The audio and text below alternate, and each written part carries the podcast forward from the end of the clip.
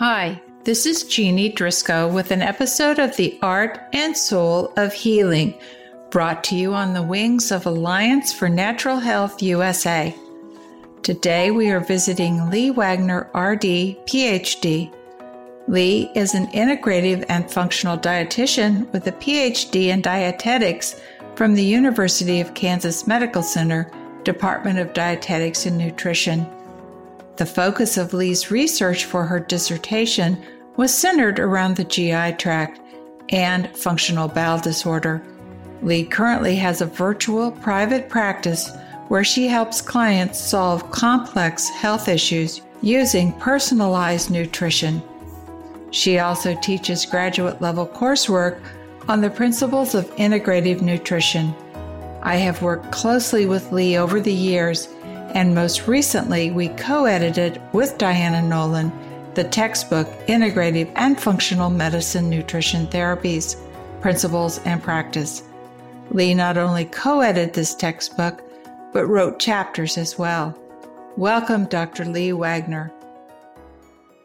So, hello, Leigh. It's great to connect Hi, with you. Hi. You Hi. Hi. So, has your exercise routine changed with our current work from home policies? Well, I am a pretty avid walker anyway, so it's actually been nice that it hasn't really changed a whole lot. I do have a friend that I work out with every week or couple weeks, and so we're doing virtual. But honestly, I I feel like I can make it to classes more easily than I would like to because a lot of the local studios and gyms are doing online. Oh, that's great. Actually, easier from working from home. Huh. Yeah. So, what are you telling your clients to do for movement while at home? Definitely getting outside as much as they can. And I think people are naturally doing that. I mean, I've seen neighbors that I didn't know were neighbors and dogs that I've never seen before. So it's I, it's not really um, hard, especially with this weather being so nice for people to get outside. But like I said, there's so many studios and gyms that are doing online classes, some even free because they realize, you know, it's good promotion for them and it's people can't, you know, when people are Mhm. getting are unemployed, um, they can't access that as much. So it's actually been pretty amazing how much availability there is um, without having to go to a gym or whatever. It's going to change our new normal. so, Yes, in ways we don't even realize, I think. Yeah. So, you describe your current practice as virtual, and that may have sounded strange a few months ago, but you're really on the leading edge of this trend for telehealth. Yeah, I have definitely felt really lucky that I was already set up. You know, when I have friends and clients checking in, kind of because everyone's kind of like, "How are you doing?" How you know, just hanging in there. But I I was pretty much ninety to 95 percent virtual anyway. Occasionally, I would do in person consults with new clients, but check-ins are basically via my health portal, um, video or phone calls. So it's like I said, I feel really fortunate that that was a smooth transition. Well, you focus on integrative nutrition for your clients. So that usually means a longer visit time. So, how long do you schedule for the first virtual visit, for example? For my initial, I block 90 minutes, and usually we use the whole time. Sometimes, and as you know, with the complexity of um, health histories that sometimes we tend to attract, we go further, go past 90 minutes, or the way that I work with clients, I really provide all the time that they need. So we can even chat the next week and continue the conversation. Um, and I even find that when I work with somebody, sometimes a really key point of information or piece of information might not come out until the fifth, sixth, seventh visit. Mm. And so that time with, with my clients is so critical. And so the initials 90 and then follow-ups really vary between 30 and 60. Mm. Boy, that's excellent. So, how frequently do you find you need to follow up with your clients? Early on, I tend to uh, weekly to every other week, and then we get lab results interpreted and make a plan and um, clarify any questions that they have. We might go to once a month or you know, long term, I don't really want people to have to depend on me. So mm-hmm. if we check in maybe once a year to monitor supplements, or if we need to redo lab testing, um, it it may even get to a point. Sometimes I don't even hear from people for a couple years because they're just doing well. So. Oh, that's great. That's amazing. So you're using lab testing, which I know a lot of uh, dietitians slash nutritionists have been a little reluctant to wade into that. Mm-hmm. Well, I'm lucky that I had the experience in working with you and um, at the University of Kansas um, in integrative medicine, just in getting that experience and comfort. And so there's a lot of availability for dietitians to be able to um, get testing done for um, their clients. And even tests that are readily available to the public are really nice to be able to offer and help interpretation because there's a lot of like direct to consumer lab testing, but I find that people don't really know what to do with the information. Uh, absolutely. Yeah, so it's actually a service that we're providing to be able to make meaning out of the numbers. Oh, that's great. Well, you and Diana Noland developed quite a few tools and handouts for patients. How do you manage those handouts, questionnaires, and visual teaching tools during the virtual visit? So I have um, transitioned everything to electronic, and I have a lot of tools within my practice, my online portal. So it's a HIPAA compliant online practice portal. I use Practice Better for my health records, and they offer templates.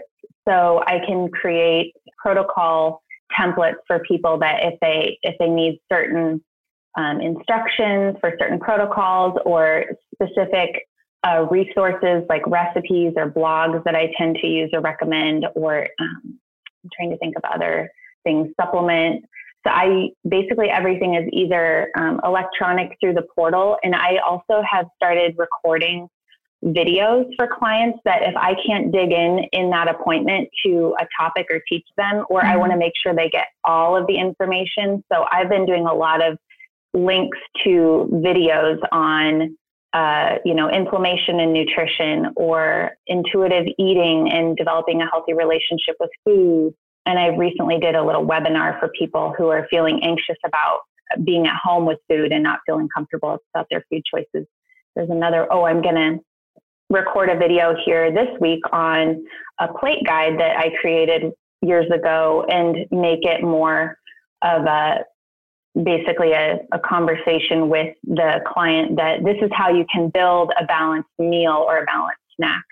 So there's so many tools. I'm actually overwhelmed by the options. I, I don't even know sometimes what the best options are, but I'm trying to get as, as much information to the client for them to be able to feel confident in how to do the things that we talk about.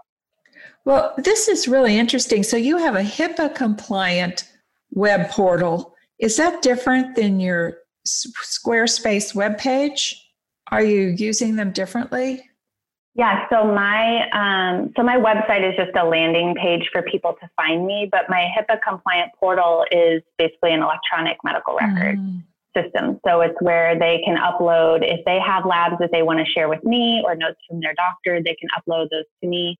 I can upload um, lab results that we get back, so they have access to those. It's where my notes are. It's where they actually have a chat function and an app. So I can actually message with clients just like you might be able to with your doctor through some health portals that are in conventional clinics.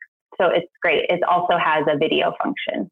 Oh, that's great. So are you using other social media to stay in touch with people like Twitter or? Yeah, I mostly use Instagram. So mm-hmm. that's where I'm most active for sure but I should I should get more active on my Facebook and certainly Twitter. Yeah, manage, managing all those puppies.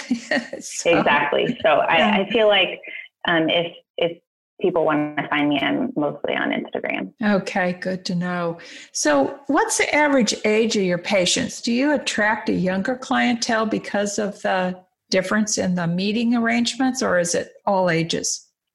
I haven't done a like I actually early on I kind of did that to see who I was finding, but I would say between 30 and 65, 70, but probably skewing more in the, I don't know, I would say it's probably somewhat evenly dispersed between 30s, 40s, mm. 50s, 60s. Maybe a little bit younger. I tend to help people. I've dug into nutrition and hormones and just the um, imbalances in like estrogen and progesterone and symptoms around um, androgen metabolism and estrogen detoxification. So um, I help people like women who have hormone related symptoms that um, I've gotten kind of more of a surge of, of inquiries related to that.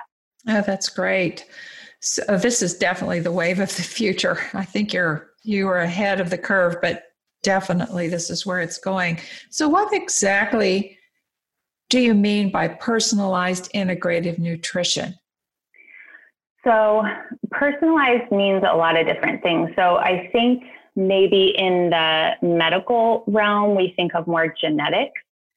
And in my practice, I'm not only considering potentially their genetics because we can do that that aspect of their health and take a nutrigenomic lens um, to their personalized care, but also personalized care in terms of their lifestyle and what even when we talk about like movement when you ask me about exercise and movement some people love the gym some people hate the gym. So we can personalize what we recommend based on what they prefer to how they prefer to move what they prefer to eat personalized in their biochemistry. So what are their nutrient levels? What's going on in their digestive tract and the micro, their microbiota or their hormones because we can make educated guesses as providers having seen hundreds and thousands of people, but you really don't always know. And sometimes my guesses are confirmed with labs, and sometimes they're turned on their head when I see labs. And so I find that as a really important tool for personalizing care. Trying to think of other aspects. It could even be just a matter of, you know, their relationships or their community support, and that impacts how they're able to carry out the recommendations that you make. So trying to take into account all the different factors that play into someone's health and not think that one size fits all. Wow, that's really wonderful. I'm going to change focus a little bit and ask you a bit about uh, the research you did for your dissertation. Uh, can you describe specifically what interventions you were looking for when you evaluated patients, such as IgG food hypersensitivity testing or comprehensive digestive stool analysis? Yeah, so for my PhD research, I really asked three main questions. So, one was how does an integrative medicine clinic or practice intervene in patients with functional bowel disorders and specifically IBS or irritable bowel syndrome? And so, what are what are they doing? What are we doing? And then, does it work based on symptom changes?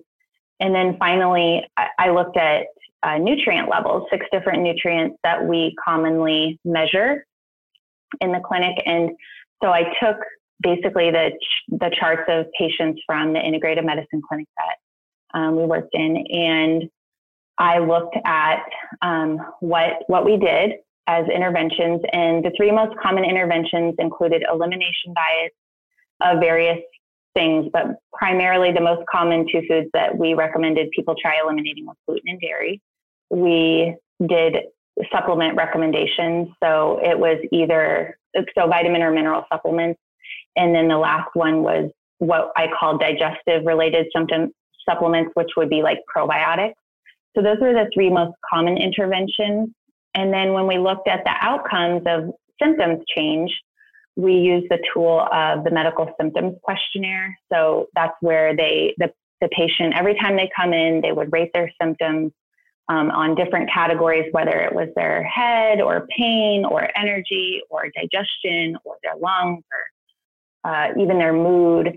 And they, they rate it on a scale from zero, they don't experience it, all the way up to four, which was uh, they would rate as frequent and severe. So what we found from pre pre intervention to post intervention was that 75% of the patients with IBS that we looked at had improvement, so statistically significant improvement in their symptoms. So it was pretty profound change from pre intervention to after they had actually implemented a change.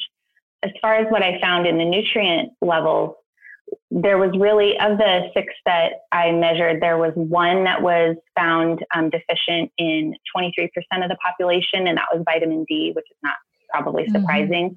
But one thing to say about the population that we look, looked at in an integrative medicine clinic is that a lot of the patients come in already supplementing themselves. Mm-hmm.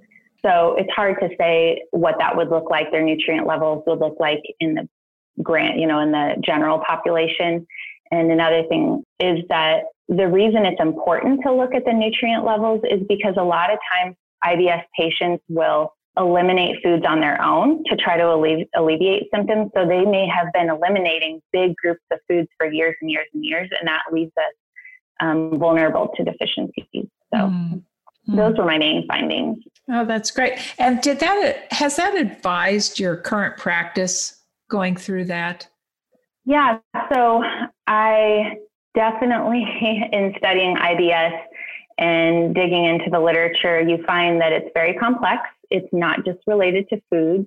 People who have IBS tend to be more, um, have a visceral hypersensitivity, which is the scientific term for they feel pain more acutely or more sensitively than other people. And so that's important to know. There's often, there's much higher risk for IBS in people who have um, childhood trauma. So that's another thing to keep in mind, that mind-body connection. Food triggers, even the alterations in gut flora and inflammatory markers. So there's a lot of different angles that you have to take with IBS and not just make the promise that food is going to change everything. Mm-hmm. And I'm very upfront with that with with clients. And I think they're refreshed to hear that because if you read on your own and you read about leaky gut and you read about, you know, eliminating foods, you think you should be able to solve it on your own. But if you have a bunch of unresolved trauma and that's never been looked at, then you may not be able to make a lot of headway.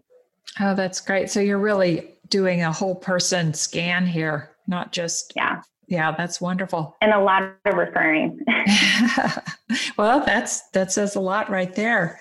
I believe you're still involved in the KU Medical Center Department of Dietetics and Nutrition Master's Level Integrative Nutrition Certificate. Is that correct? Are you still involved? Yes, I still teach. Mm-hmm. So I know people are always looking for ways to get trained in integrative nutrition. Is this program open to registered dietitians only? No, actually, I have. So I teach two courses at KU Med in um, the dietetics department. They're both elective courses in integrative dietetics. And um, one of them is an intro to integrative dietetics, and the other one is an inflammation and immune regulation nutrition course. Um, I have um, nurses. I have I have other. I'm trying to think of if I have a, an OT right now, um, but it tends to be dietetics students or dietitians and um, nurses that mostly will find me. But it's open to other healthcare uh, providers. It's open to other other disciplines, and I, I love teaching and having those different voices because when we do the discussion boards, then each of the students in different disciplines can I kind of hear from each other's lenses, and it's really powerful. Oh, that's wonderful, that interprofessional team. So, if you were a nutritionist, for example, and don't have the RD behind you, could you take a course like this at an academic center? I think if you had a master's level, you could. I'm not actually sure what the criteria are, other than I know it would need to be like a licensed medical provider, like mm-hmm. a nurse, doctor, OT, PT, dietitian. What other avenues of training would you recommend to someone? Are there other choices? Yeah, so I would say, um, and one that I have pursued myself and need to finish up is a CNS or um, Certified Nutrition Specialist. And they have really good in depth uh, work in clinical nutrition interventions. I know that you have your CNS you know, I get asked this question a lot. There are other kind of training programs for dietitians like Integrative and Functional Nutrition Academy, and Susan Allen has her own program. I can't think of what it's called uh, for dietitians to kind of take their practice to the next level and implement integrative and functional um, medicine principles and practices. But um, and obviously, as a as a resource, you know, our textbook is hopefully going to be a foundational resource. I had someone reach out to me recently and say, would you say that your textbook is a good overview? And she goes, because I've been searching and I haven't found one. I said, well, that's exactly why we needed it. well, we need to talk about our textbook, Integrative and Functional Medicine Nutrition Therapy Principles and Practices. This is going to be available through our publisher Springer and is found online in such places as Amazon. So we've joked that this has been a labor of love since the inception to printing spanned several years. But you were an amazing co editor, even during the time you were working on your dissertation. So amazing. Uh, tell us who could benefit from this textbook. I really think any healthcare providers who want to start learning about and then implementing some of the principles of I would just say personalized nutrition with without using the integrative and functional um, medical nutrition therapy as like the long term. I think what it boils down to is personalized nutrition in a broad sense of all the different aspects that I talked about before. In looking at the patient story and in looking at their biochemistry and different therapeutic diets, even the the systems biology of our health rather than looking at silos of different organs and organ systems. So it's, I think it's a, a resource that has, people have been searching for and are even more so, especially now. I bet that's true. So you were involved in writing some of the chapters. Did you have a favorite one that you wrote?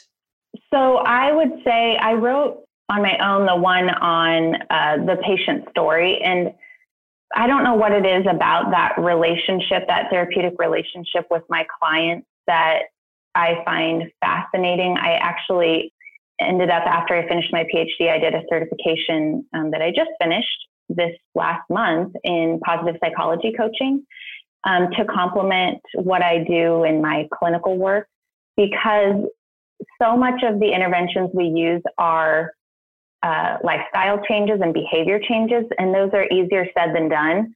So to understand how um, that person's story and what's really going on in their life informs how they can actually carry out our recommendations is probably as important, if not more important, than the recommendations themselves, because our, our our interventions are really only as good as the the behaviors that the that the patient or client can do.